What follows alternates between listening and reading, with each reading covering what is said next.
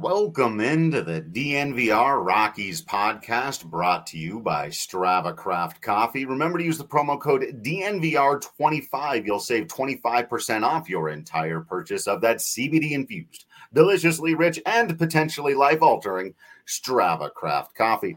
I'm your host, Drew Creasman. I'm the managing editor of DNVR Rockies. With me, as always, is beat writer Patrick Lyons, and joining us, as has become our weekly custom, is the voice of the Colorado Rockies on AT&T Sportsnet, and of course, the host of the Drew Goodman podcast. It's Drew Goodman. You're now going into uh yeah announcer mode. I, like uh who's your? Who, I, I never asked you this because I kid you about this before. When um you know, going back, Reed, Reed Saunders has been doing it for a number of years, and you know, Alan Roach, obviously prior to that. Uh, which was your favorite, fellas?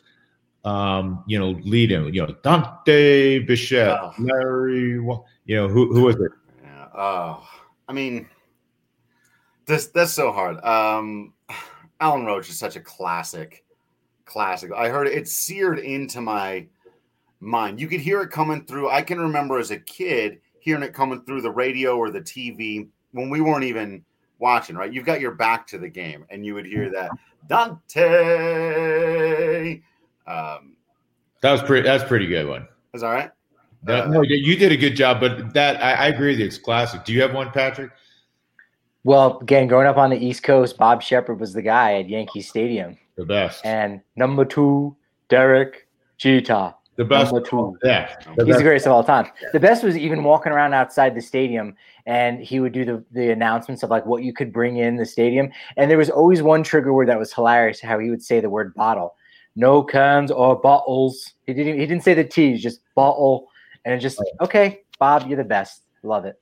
He wasn't he a professor at Columbia, if I remember right. I, I believe he was a professor at Columbia. And I remember oh man, I was doing a game at Yankee Stadium, and and Bob was in this. Eh, were you ever in the press box at the old Yankee Stadium? Nope, just the new one. Um, and, and maybe it was a new. I can't remember, but you know, obviously he's passed away. But he was in this like little plexiglass, and it was like perfect for COVID. Now, I mean, that was his little space, and and you know, he he did it, I believe, probably well into his 80s, and at one point, I mean, the, the you know he was an older man, and at one point, you, you I looked over there and I realized he hadn't introduced anybody in a hitter or two. He had fallen asleep for a second. He'd fallen asleep. But I also think the greatest thing ever, the greatest tribute to both Bob Sheppard and and give Derek Jeter enormous credit is that even after Bob Sheppard was gone, that you know everybody else got introduced by whoever the hell the PA guy was, but Derek Jeter, it was the Bob Sheppard recording. And I mean, it kind of gives you. I'm not a, you know me. You got. We've talked about this, fellas. I'm not a Yankee guy, right? My dad grew up three blocks away from there. Was was went to the Polo Grounds, uh, but uh, that you know that made you stop when you heard Bob Sheppard's voice. I remember when he used to do. Um, I'm a huge New York Giant football fan. Giants games, yeah. Yeah, right. And and I know you are as well, Patrick. Am I right? Aren't you Giants? Not so much. No, oh, no. I, yeah. Well, Go Broncos. Okay. you know, listen, I want to see the Broncos do well unless they match up with the Giants, and then I, you know, my my hometown allegiance come out. So anyhow, um, it would be uh, especially back in the heyday, you know, tackled by Carson and Taylor, you know, and, oh. and just like when you were at the game, kind of gave you chills. Pretty cool. Oh yeah, and, and it, announcers don't really sound like that anymore either. It's why, for anyone who doesn't know, to give you an idea, his nickname was the voice of God. Like, I mean, how, how does that not sum it up right there? Right. Yeah, there's a there's a couple guys I've heard that phrase utilized for. Certainly, as you said, Bob Sheppard, mm-hmm. and the other um, and I don't want to pull the old I'm older than you card because I wish I was younger than y'all. But um, so that's the, that is that from the southern part of uh, that's that's coming out, the southern part of New York State. Um, anyhow, Do you um, do you remember John Facenda, who was who was the original voice of NFL films? Yes, uh, oh, sure. Name, yeah. yeah. Okay, like Tundra of Lambeau Field. I, I wouldn't have known That's the name, I would but I would have known right. the voice. Yeah, yeah. Similar cadence, kind of similar cadence, but yeah, John John Facenda, oh. yeah. Yeah, that's why I always say when when you look at your you know favorite announcers or or, or people that you know call games, um, a lot of times I think I think the three of us talked about this with Scully. The three of us could be given, let's say, Vin, you know, whatever. If somebody typed out what he said, a stenographer said in, in a half inning and you or me or Drew, we whatever, we read it verbatim, practiced it, right? There's no way that it's ever going to sound like Vin. So it's not just the verbiage, and he, he, had a beautiful command of the language, still does. Um, but it, it, was the voice, right? John Facenda's voice, Bob Sheppard's voices as public address folks, and and I even think um, you know you can you can point to other announcers that you gravitate to in whatever sport and a lot of it it has to do with the voice. Really does. Patrick and i uh, you, have mentioned before you're not a big pro wrestling guy but i feel like we would be remiss and patrick already knows where i'm going with this to not mention howard finkel one of the great voices in the history of, of ring announcing like yeah okay pro wrestling it's not real sports fine fine fine he's not but, michael buffer but he's he's in there. Uh, he should be counted. Let's get ready to rumble. Let's get ready to rumble is certainly an all timer, but that Howard Finkel of ladies and gentlemen, welcome to WrestleMania. It's just it's, there's uh there's something about Finkel, man. He was great. Did it for like 30 years too. Yeah, Madison there's, Square there's, Garden. There's, oh, yeah. there's guys with this. It's something, and it's not always like the deepest voice well, that's, it's, sometimes it's a unique voice, but it has to be easy on the ears. Um, so uh, you know when you when you think of uh, of guys through the years, a lot of times it's just it's kind of the quality of the voice, and it can be soothing, it can be distinctive, but for whatever reason. Yeah. I wonder if a guy like Howard Cosell could be successful today. I mean, he had he he there was a there was a, a certain it was more of his cadence that maybe I don't know, is is uh, hard to kind of pin down in a sense in, in today's day and age. But you know, we Bob Sheppard, um, again, John Facenda, like all these guys are legends. And and for so when I was a kid, and so I'm gonna I'll age myself a little bit. I remember when he passed away, and just knowing this guy is is legendary. And my local newspaper, I clipped out like his obituary because it was like, whoa, this is this is Howard Cosell, this is the guy, and I I saved it for so long. But I wonder if if, if uh, you know Howard Cosell could make it in, in 2021. I don't know. Maybe it's too much personality. Yeah, that that's a great question um, because he had the platform that really doesn't exist now. In that, when Monday Night Football came on, everybody watched there was a handful of channels um, back then. There wasn't, you know, the advent of cable was in its infancy. Um, certainly didn't have what you have now hundreds and hundreds of channels and digital and all kinds of distractions and places to get your entertainment. So people watched, and he was distinctive. And there weren't many people who watched who loathed him just to hear what he may say that got under their skin each week. There were people who watched who weren't even football fans because they wanted to hear Howard Cosell. I had the opportunity, I met him a couple times. He lived in my hometown. Um, and uh, I remember my dad telling me one time, my dad was politically active and and uh, he, he had an opportunity to visit with Howard. And, you know, so Howard took like an hour to express his exact and well thought out opinions on whatever the heck the topic was. And you just sat you know basically and listened to him. You know he was a, he was an attorney by trade. Um, very, word, right? very ethnocentric which i think also would i would wonder how that would play to your point patrick nationally now because he was a i mean listen he was new york through and through. So that's that's an interesting one other voice like who had a different kind of voice, but is one of the all time great announcers and and for me the greatest uh, hockey announcer, Mike Emrick. You know, great command of the language, very creative in how he described play in hockey in particular. Um, but uh, you know, he, his voice was distinct. Well, we uh, we toast our Breck brews and our Strava craft coffees, and if you've got your seltzers out there, toast those as well uh, to some of these great voices in history. And you can get a bigger Breck brew, by the way, when you come down to the DNVR bar when you become a member of the family. Subscribe at thednvr.com. Get that bigger Breck brew. You get discounts on hats and shirts and uh, masks, even though it seems like we may not have to be wearing those masks for too much longer. Still, get vaccinated, wear your mask, social distance till they tell us not to. But still, all that stuff's great. You become a member of the family. You get all those things. You get a shirt down at the DNVR locker when you sign up for the annual subscription and a free holistic stick from our friends at Holistik Wellness. Check them out. H O L I S T I K wellness.com. And after you've gotten your free holistic stick from them, you can use the promo code DNVR30 to get 30% off any of your purchases there. And while I've got everyone's ear, can also remember to make uh, get a better insurance, not make a better insurance. That would be the wrong. That, that'll get you to the wrong place because it's not Mabby, it's Gabi. Our friends at Gabi Get a better insurance. Go to gabi.com slash DNVR to make sure that you're not paying too much on your home or car insurance. I was, you probably are. Saved me 480 bucks for the year. Saved our guy Eric Weedham over a grand. It costs you nothing. There's no phone calls or emails or text messages. No irritating anything. So no fees, nothing. You just go. Takes you 10 minutes or less. They give you a whole list of different uh, insurance providers that can get save you money, and then you just pick the one you like.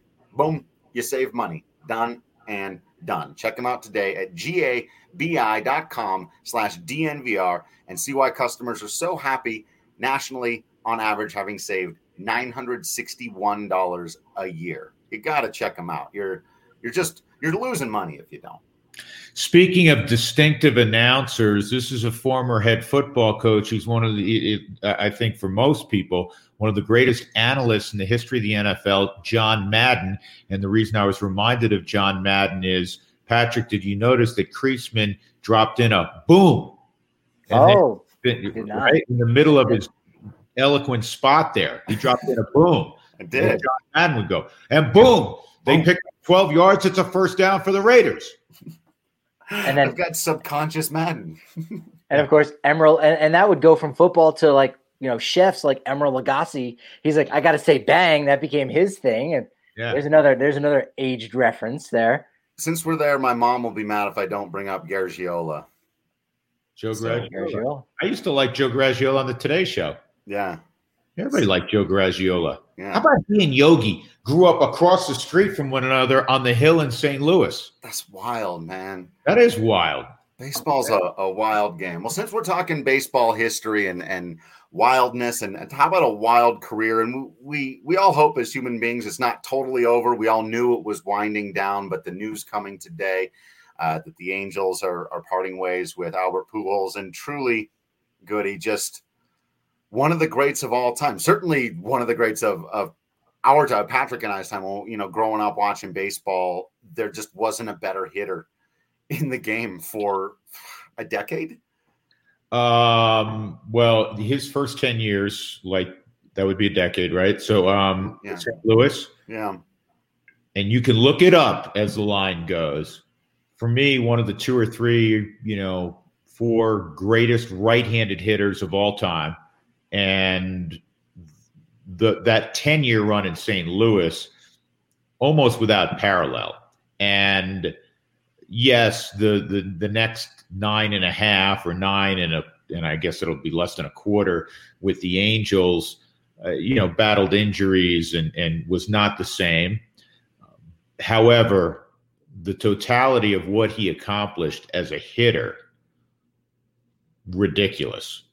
And I and I would think that um, the if the Angels didn't feel like they can finally get back to the postseason this year, they're going to keep him on the roster and and you know and and do him right because he's a legendary figure. He's not just a Hall of Famer. You know, there's different tiers. I know you guys have talked about this. There's different tiers within the within the Hall of Fame. There are guys who are Hall of Famers and they're all great, right? And then there are guys like Willie Mays who turned 90 today and is the oldest living member of the Hall of Fame. the penthouse of Hall of Famers. Willie's up there, and you know what? Albert will get admittance. He'll get the special code to get into that penthouse yeah. uh, as well. I think people almost forget that you know the stuff. A lot of the things that Mike Trout is doing. You know, Pujols was was right there too. You know, three MVPs in those first ten years, as you uh, you said that first decade with with the Cardinals. Uh, four runner up uh, performances. You know, several Gold Gloves, Silver Slugger, Rookie of the Year. It's almost more wild than winning the MVP. Just coming in second. That is. This is like the times he wasn't winning, he was yeah. coming in second. It was it was a joke. He's a 99.4 WAR guy. He has 3,253 hits as we speak, 667 home runs. His career at batting average, is kind of sad, you know, when a guy hangs on a long time. Um, you know, it slipped under 300. It's yeah. 298. Uh, oh, this was never a speed guy who would hit, and he was hitting 330. So mm-hmm. remarkable career. But I was starting to say, if the Angels didn't feel like they were in it, you keep them on the roster all year. I mean, if they're an afterthought and they're just, you know, getting through the season, you play them every third day, and, and you kind of you you do them right. But the Angels, I guess, need his roster spot to try to, you know, get a player that they feel is going to help them in their pursuit of getting back to the postseason. And you know why they might need a roster spot?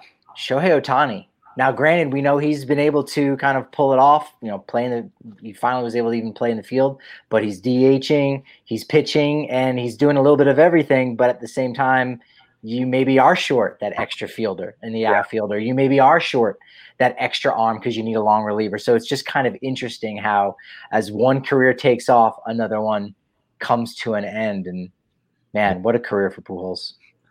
Um, yeah, I just, I'm trying to look at some other stuff on him. It's just remarkable how, you know, a great player. He, Are you a fan of uh, Jaws? Have you ever looked in that Jay Jaffe's system for ranking Hall of I, Famers? I, I, wouldn't say I'm a fan of it. I mean, I'm certainly sure. aware of it. Um, you know, looked at it. Uh, yeah, he's he's second behind uh, Gehrig as far as greatest first baseman. So I mean, that's again, that's that's pretty much rarefied air there. If you think about all the great first basemen we've had, even even particularly in the last couple of decades, he's right there. Who's third? Well, and the other thing Double is, X.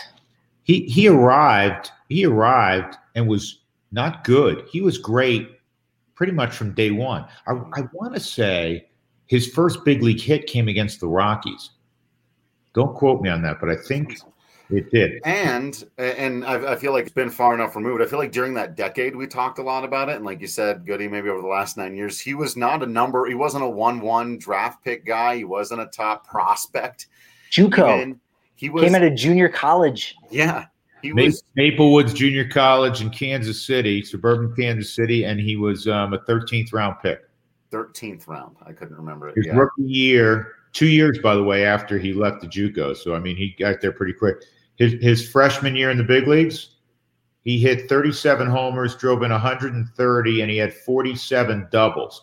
Now, this is the thing that separate is one of the many things. I shouldn't say the thing that separates, the many things that separate him in counting numbers. Right?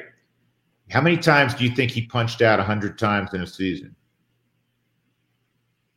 Oh wow! You would you would think it would be yeah maybe close to 10 right? You would think for, for, for a, typical normal power hitter, right? Yeah, one that's successful. Yeah. Zero. You had three. Did I miscount? No, zero. Oh, none. That's right. I'm looking at his walks. Yeah. Zero. Oh, he never struck out 100 mm. times in a year. And most of those wow. great years in um, in St. Louis, 52, 65, 50, 58, 54, 64. You kidding me? Man. And he's hitting listen to this, Ron. I'm, I mean, I don't know if this makes for good podcast, but whatever. Uh, 349, 314, 359, 331, 330, 331, 327, 357, 327. It just unreal. 30 home runs, 100 RBI with all of that. Every year. Every yeah. year. Every year. His ribbies, the first 10 years, the his oh, he must have been hurt. Yep he uh, da, da, da, he played 147 games, so he missed a few more than normal, and he drove in 99 in his last year in St. Louis. That was the first time he didn't drive in 100 in his career. First year with the Angels, 105. Third year, 105. He he actually had 400 rib a year years in uh, after in yeah. Anaheim. You know what's fascinating though, guys? After he left St. Louis, his last year in St. Louis, he hit 299. He never hit 300 again. Oh, wow. Mm. The body, wow. you remember, and there were always whispers because you know the back in the day, sometimes the kids from Latin America and even in the United States, I shouldn't just say Latin America, their birth certificate wasn't necessarily accurate. Um, you know, Je- Jeff Huson's told this story publicly, so I'm not speaking out of school here. Jeff was an undrafted free agent signee out of the University of Wyoming. Um, he, he signed for fifteen hundred dollars um, at the NBC tournament. It's a tournament I, I played in years ago in, in Wichita, and and he was playing for Beatrice, uh, their team out of Beatrice, Nebraska. And uh, scout came up to him with the Expos and said, "Hey, would you like to play pro ball?" And he's like, "Yeah, of course, right?" And he said, "Well, we'll give you fifteen hundred bucks an invitation to spring training next year." And he said, "All right, I need a couple particulars." And you know, he obviously signed the deal. And and um, he said, "How old are you? What's your birthday?" And Huey gave him his birthday, and it was 1962. And he said, "You know what?" He goes, "You need to be a little younger. We're going to make that 1964." So Jeff, on on the back of all his baseball cards, it says that he was born in um, in 1964.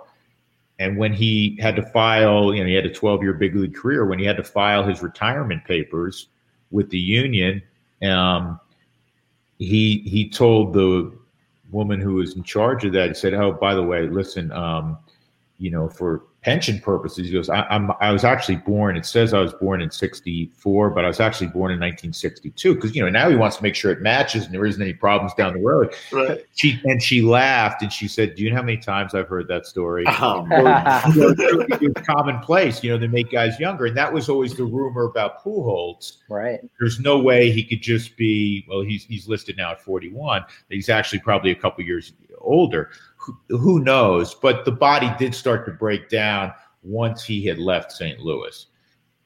So if this is his final year at age 41, maybe it's his final year at age 45. We don't know. I mean, a little more understandable. They let him go. And by the way, Jeff Huson's baseball reference page still says 1964. That's absolutely yeah. fantastic. Yeah. I have one bone to pick though with one of the greatest of all time. He stole a couple of gold gloves from Todd Helton. I'll never I'll never get over that.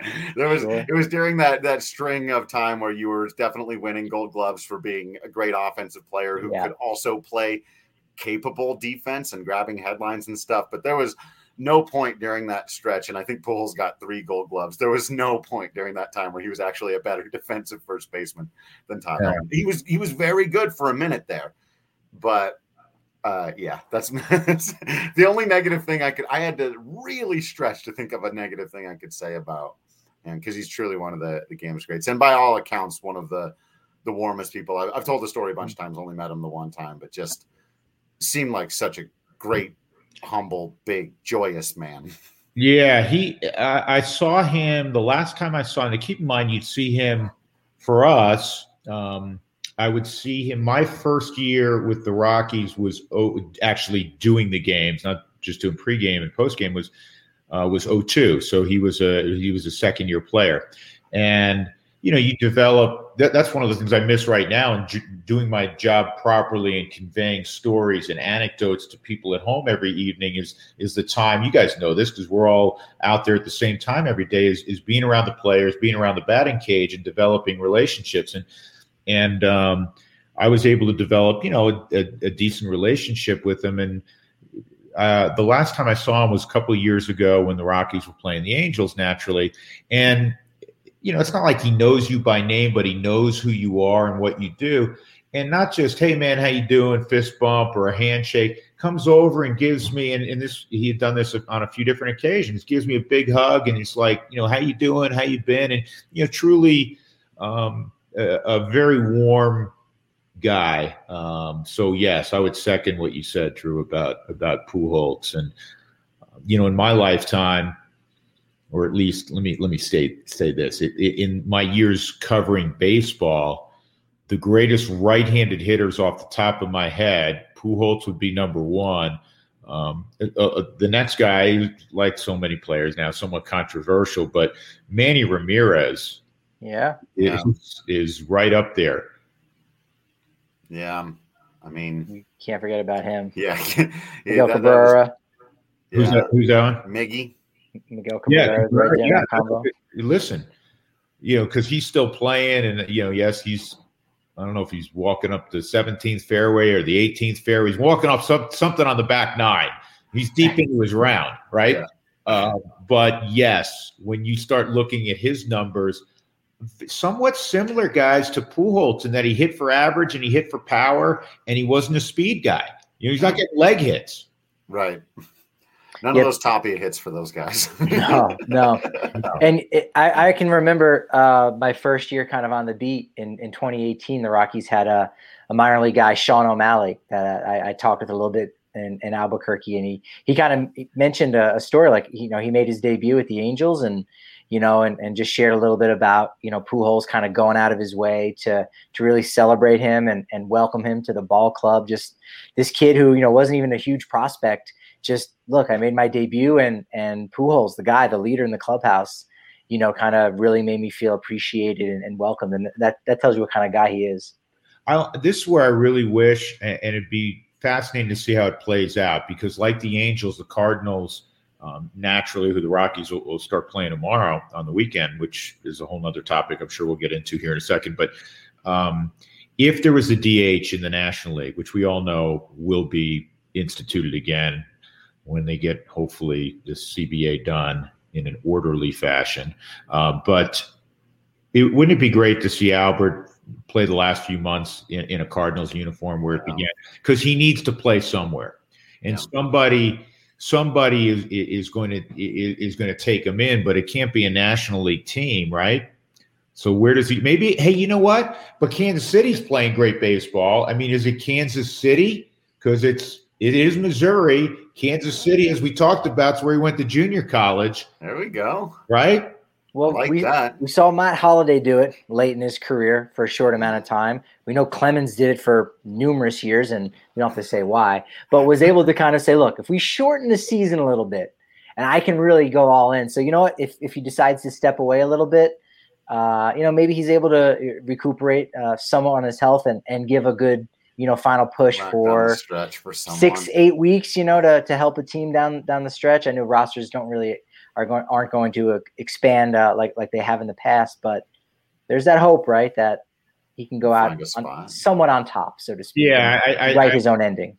I, think everybody in, in the sport would love it not to be. Yep, his career ended when he was DFA'd on May the sixth, twenty twenty one. You like to say, you know what? He played his final few months Kansas City, hit a few home runs, tapped, doffed his cap, and um, you know, like we mentioned with Willie Mays, uh, one of the thrills of uh, when I was a kid was, you know, the last couple of years of Willie Mays' historic career was back in New York, you know, with the Mets, and and and it worked. You know, his last hit, I was reading some pieces about him today, turning 90. His last hit was game two of the World Series that year at 73 between the Mets and the A's, which eventually would go seven games, and, and much to my disappointment, went to the A's in seven games. But in game two, 6 6 game in the 12th inning, Willie Mays came up and uh, and had a single to center to drive in the go ahead run. The Mets would go on to win. Uh, they scored a few more times, so they won comfortably in 12 against um, you know, against the uh, A's, and that turned out to be his last major league hit. Mets always seem to win those game sixes, don't they?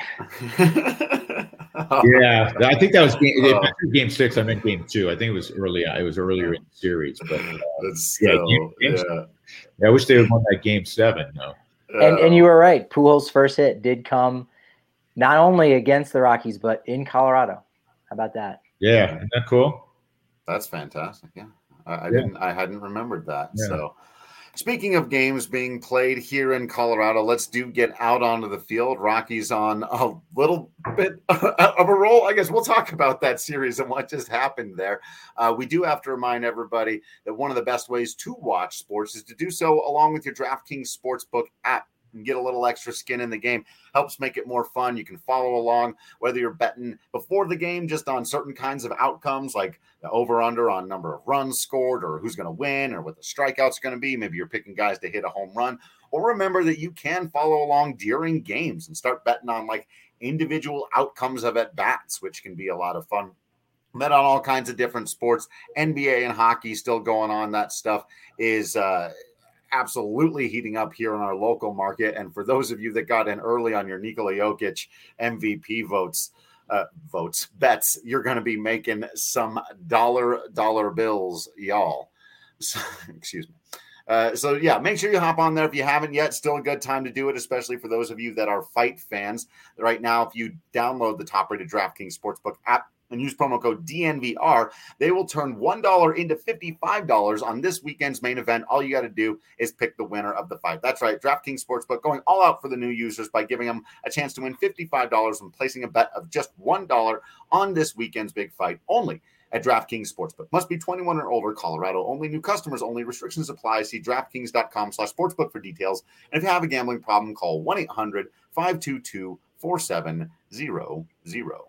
And for that big fight, my DraftKings Sportsbook pick of the week, no surprise, it will be Canelo Alvarez over Billy Joe Saunders, but it's how it's going to be done because if you just take the win, it's not going to pay out so much. So uh, take the KO, TKO, or disqualification at minus 110. And if you if you really want a big payout, you can throw a couple bucks on him doing it in the eighth round. You win a thousand bucks there. So that's plus 1,000. Again, he's fighting Billy Joe Saunders. Now, if you hear that name, Billy Joe Saunders, that's the lead singer of Green Day, right? That's probably going to be one of your first thoughts, right? Uh-huh. Um, you could go as a backup quarterback in the late '80s for the New Orleans Saints, Billy Joe Hebert, if you remember, if you recall him. Actually, more, it was more early '90s. Billy Joe Hebert uh, later played with the Falcons. And then Saunders, I don't know. He's British. I, I was a little blown away. He's 30 and 0, but Billy Joe, wasn't it Bobby Hebert? It was, yes, Bobby Hebert. Bobby Joe. You called me on that Billy one. Who am I thinking of? Not Billy Joe Robideau, not him. I remember Billy Joe Robideau. Maybe I'm, I'm, I'm yeah. mixing those names up. There had to have been a QB named Billy Joe. Power rank all time Billy Joes. Bobby Hebert was good. Billy Joe Dupree, right? Is that um is it is it was Billy Joe Dupree? The tight end for the Cowboys? Hmm. I got nothing. Or, or, am I mixing that? Uh, it was Dupree. I'm sure. Well, I only go back to Jason Witten. I, I don't go yeah. back that far. so the Colorado Rockies. good transition. Uh, good transition. Yeah. Thanks, man. Uh, what a goody! Wow, what a wild set uh, with the Giants. We talked about it on the series wrap yesterday with Michaela, but when the other team comes into your house and scores 10 runs in the first inning of a doubleheader, you know, and then you're into the last half inning of that doubleheader down four, you're you're thinking, man, these guys don't even look like they belong on the same field as the Giants.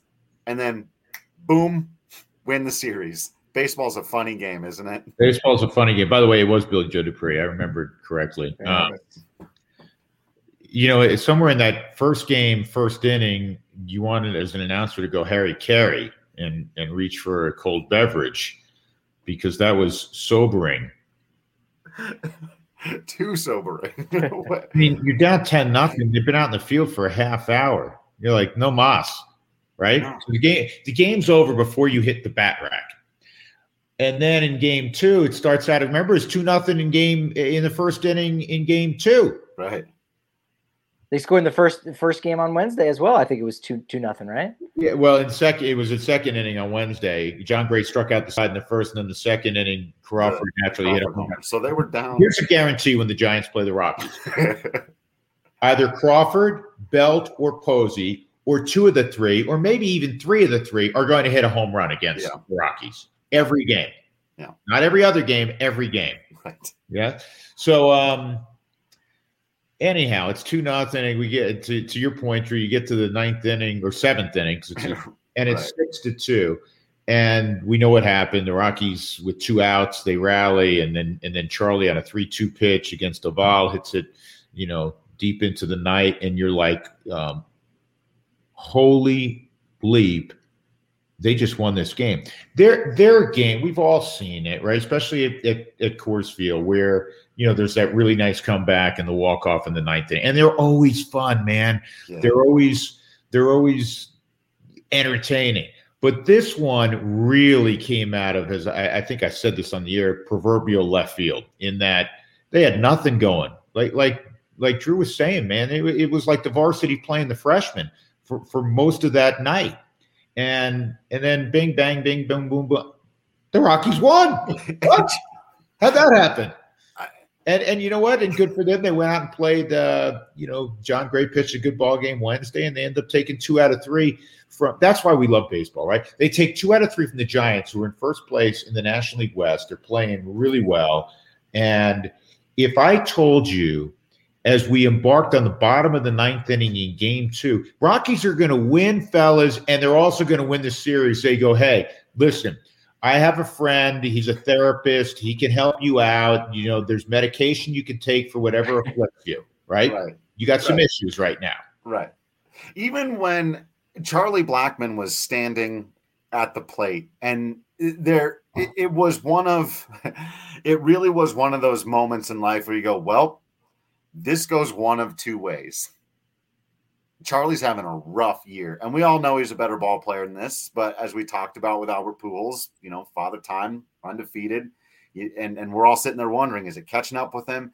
Is it not? He's had such a rough year. The comeback wasn't complete. All of this wildness has happened to get the Rockies to be down one. Chuck rolls one over to the second baseman there.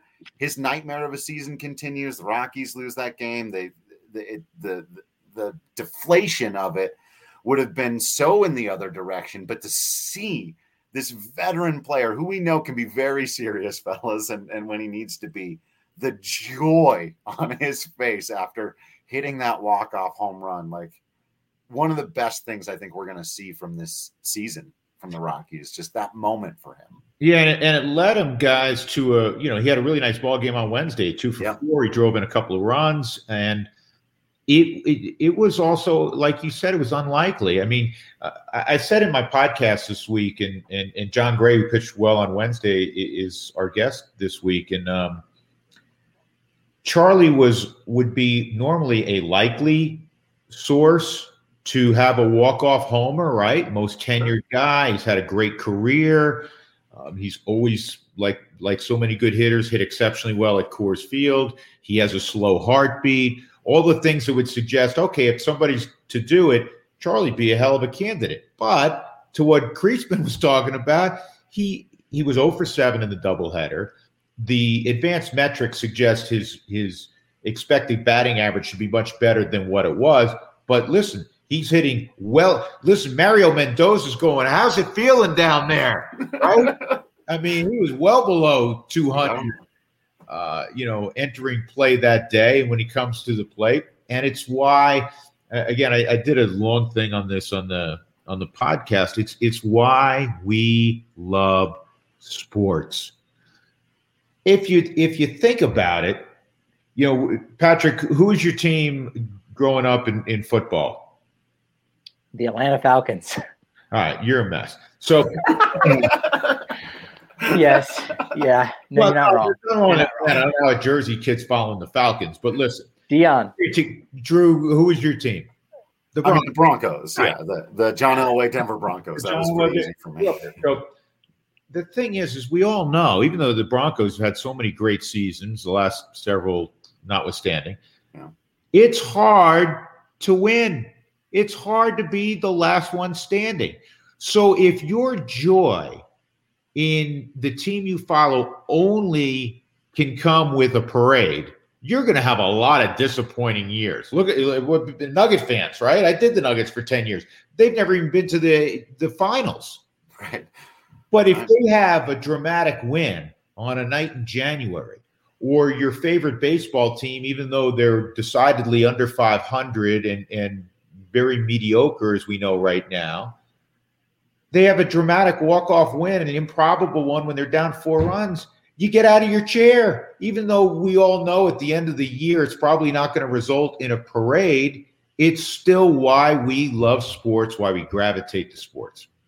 It's as you described on the podcast. It's a moment. It's it's one of those moments that yes, the, the Rockies aren't going to win the World Series this year, but it's going to be a moment you're not going to forget, and you're going to be able to call back on years later. And it, it, it's it's it's a major major highlight. Yeah, for this organization right now. Yeah, and and and, and like Patrick's saying, it's um, you know, I don't know if we, we're not going to put it in the pantheon of of Helton's right against Saito or even my buddy Spilly our home run the Grand Slam because we know what it led to. Um, but this one was pretty memorable. Remember that cold night in in early May when the Rockies weren't very good and the Giants are rolling and they're down six to two and Chuck hasn't been very good and then boom, yeah, you remember stuff like that. And and you know, look at the Giants right now. Again, first place, best team in the NL West. We know it might not end up that way, but a lot of these teams that are in first place after the first month of the season, at least half of them, I think, end up going on and making the postseason. So it'll be interesting for again. It, it we know what it means for the Rockies, but for the Giants, it can mean that much more. Where they might fall one game short of maybe winning the West or even making the postseason. We'll go back and look and say, wow, those two games over the course of 24 hours on on Tuesday and Wednesday against the Rockies and, and Blackmon's walk off and, and the big burst in the ninth inning the next night. It, it's unbelievable. It, yeah, it makes a difference. Yeah, and, and, and as people that follow the Rockies and pull for pull for the Rockies, um, if you're on the other side of that, that one is the old kick in the gut yeah. because that's rough you probably felt at that point, if you're a Giant fan, you're like, we could throw anybody right now, and we're going to get three outs and be able to shake hands and celebrate because the Rockies don't look very good tonight, and they haven't looked very good against the Giants. Period. All year. At that point, they'd lost right. six of seven when they were staring down the four-run deficit with two outs in the seventh inning. Right. I have to get used to saying seventh inning there, by the way. Uh, yeah. I know, I know that one's thrown me off, and I and I couldn't help the irony of it either. The the fact that you know, and I I try to make a big deal about you know the hangover effect and the research I've done, and when the Rockies go to California straight to these places like San Francisco, San Diego, no day in between, anything like that it takes a while for the offense to get going. It's the polar opposite environment. And then I think it's really funny. Then you see those guys go straight from California, you see all these really pretty ERAs, goody, when they're pitching in San Diego, San Francisco, LA, staying in the same states, not going any time zones.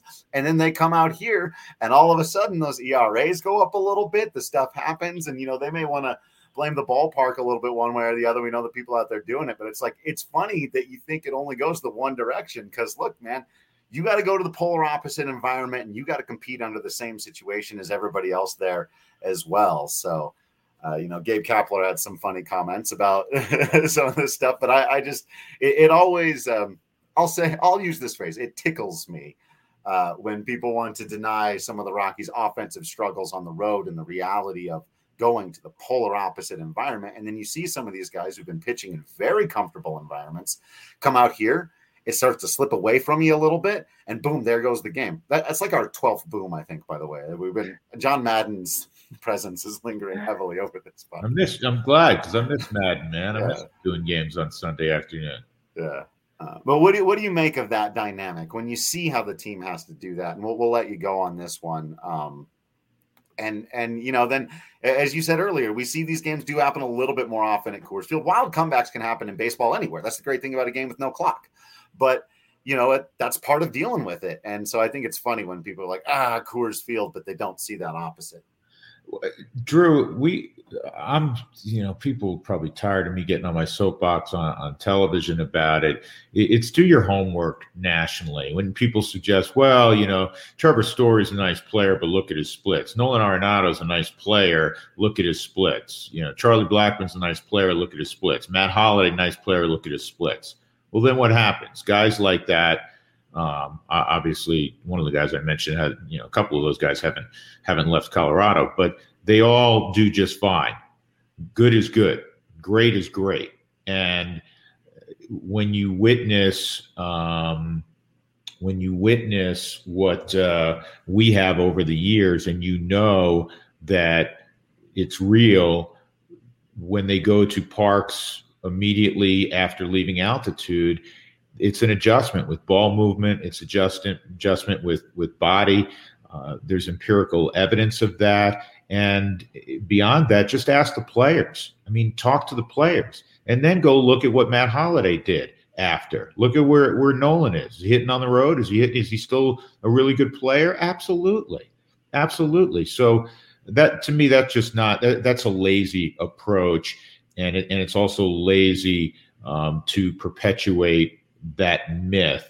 And coupled with what you bring up, Drew, is and you touched on on this is it's not just leaving altitude and say going to Cleveland or, or whatever. It's leaving and going to pitcher havens, Dodger Stadium, San Francisco. Petco's become a little more um, offensive friendly since they moved fences. Same thing a little bit with San Francisco. But if you're a pitcher and you say, "Hey, where where can you achieve the lowest ERA?" Um, you know, give me three parks.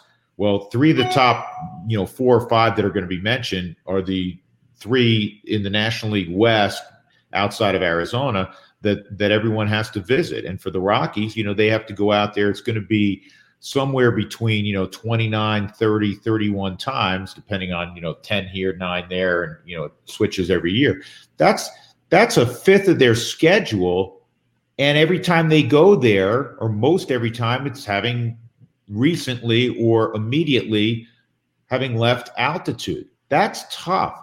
And that affects everyone and everyone's splits. I mean, it'd be tough enough if they were going, as I said, you know, to a, you know, maybe maybe it's a give me a hitter, you know, if, even if they were going to Cincinnati and Great American Ballpark, it still would affect them. But now they're going to places that are hard to score on, man, or score in. Yeah.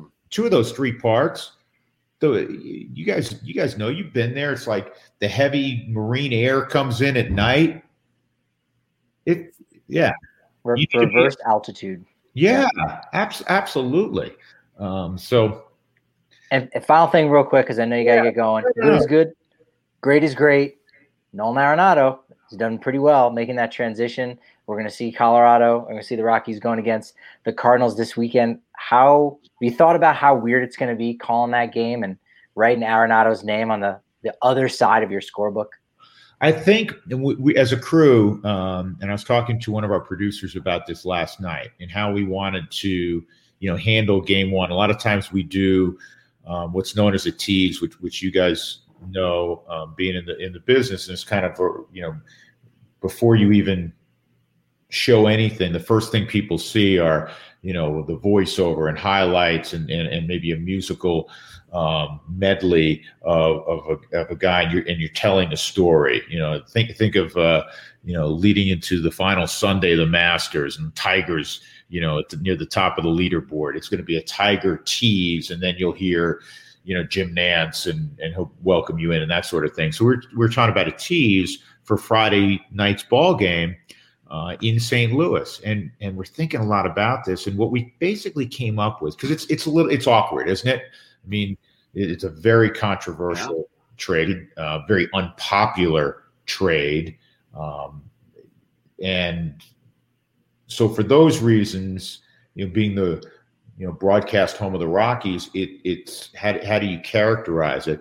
But I, I think what we came up with is this series is really more about Nolan and how he performs against the Rockies, and it, it's only you know human nature. I'm sure he's going to have even more butterflies than he normally would, and he's going to really be motivated naturally to to do well. Um, not that he isn't on a daily basis, but but we all understand that.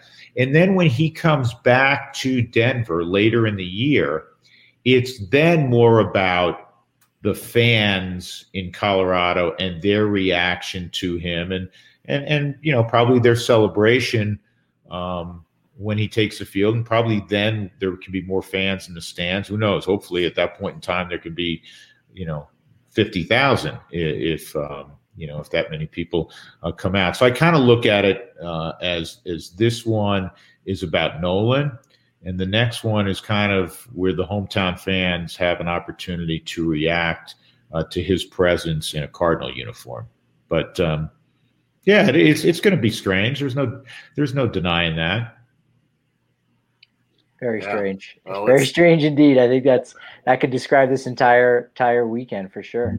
It, it's going to be a wild one. We're definitely going to have our eyes glued to the TV for that one, and we'll have our ears glued to your podcast. You know, we've got Katie Wu coming on tomorrow to do more preview of the Cardinal series. We're going to dive deep into that, uh, and we we've double dipped. We also have Jon Gray on the show. So if you, you, you Jon Gray fans, if you can't get enough, you got to go and listen to the Drew Goodman podcast. Lots of great stuff there. We're going to goof off with him on. Uh, we'll play that for you on Sunday on the series wrap.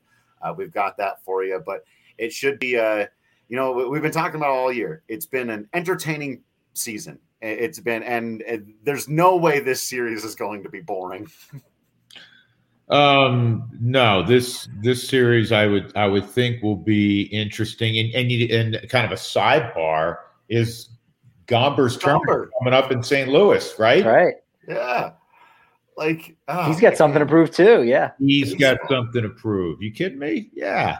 Stuff. Yeah. So you couldn't write it any better. It's like the baseball gods know. Yeah, that's why that's why again I, I, know i'm being redundant here it's why we love sports we we never thought what happened tuesday night late was coming and even for a team that that has not been very good record wise so far there are stories and there are moments and uh, there there's things that you know are intriguing. I mean look at the yankees now right? They've won five in a row. A week ago it was doom and gloom and, and yeah, fire everybody cut everybody trade everyone. Right Oh man. Well, we're gonna keep having baseball. fun. We're gonna keep watching Rockies baseball. We're gonna keep enjoying those moments in between and those individual performances and all the fun stuff that's happened. Even the proverbial Raimel Tapia hitting a grand slam in a game you know you're not going to win. it's like that. That's what it's about, right? That's that's what we're enjoying having those moments. So, thank you so much, Goody, for hanging out with us each week. We really appreciate you sharing your insights and your stories and all that stuff with us. As we said, you're probably listening to this on a podcast app right now, which means it's very easy just to go over, download the Drew Goodman podcast, give it a listen. Jon Gray on this week. Fantastic guests all the time on there. You know where to find all the stuff on AT&T Sportsnet watching the game. We know you're all watching this weekend. Uh, gonna be glued to that thing. So as we said before, make sure you're subscribing to the DNVR.com. You're following everybody on social media at Drew Creasman, at Patrick D. Lyons, at Drew Goodman 42, at DNVR underscore Rockies, and at Michaela E. Perkins. Make sure you're following her as well. We appreciate each and every one of you for continuing to be absolutely awesome out there. We promise to continue abs- being absolutely Patrick Lyons and the Drews, Creasman, and Goodman in here. And until next time, we will see you at the ballpark.